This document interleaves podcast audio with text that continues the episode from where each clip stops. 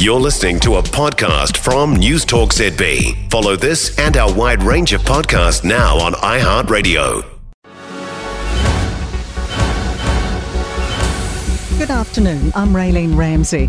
This is your afternoon news fix for Thursday, the 23rd of March.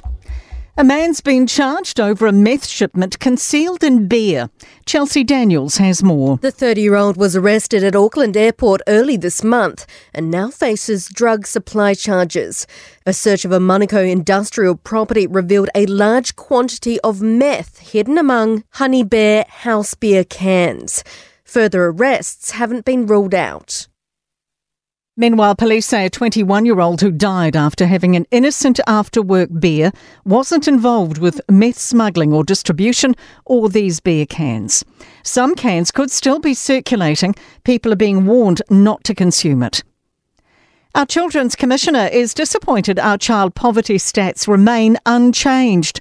Stats NZ figures for the year to June shows 1 in 10 children are still living in material hardship.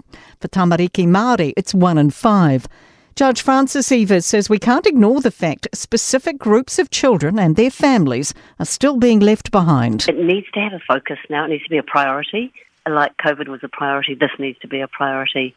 Meanwhile, Child Poverty Reduction Minister Jan Tinetti is looking into why the stats don't capture kids living in cars. Stats New Zealand have told us that that doesn't make a difference to the, the numbers, but I'm wanting to ask questions around that. I was asking officials that today, and I've got them going back to get me some of advice around that.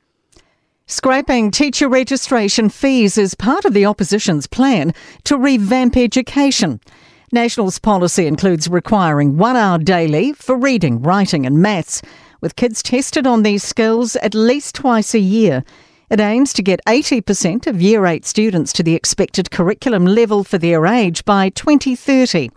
Leader Chris Luxon says it'll cost an extra $10 million. And the reason for that is we're actually going to scrap the teacher registration fees. We think it's grossly unfair that our teachers, who are excellent in New Zealand, do a fantastic job by our kids, have to pay to teach. Australian Prime Minister Anthony Albanese has fought back tears as he outlined plans for a referendum on Indigenous representation. Between October and December, it will canvass whether to give the country's First Peoples a voice in Parliament. Albanese says it will happen. To not put this to a vote is to concede defeat. You only win when you run on the field and engage. And let me tell you, my government is engaged. We're all in.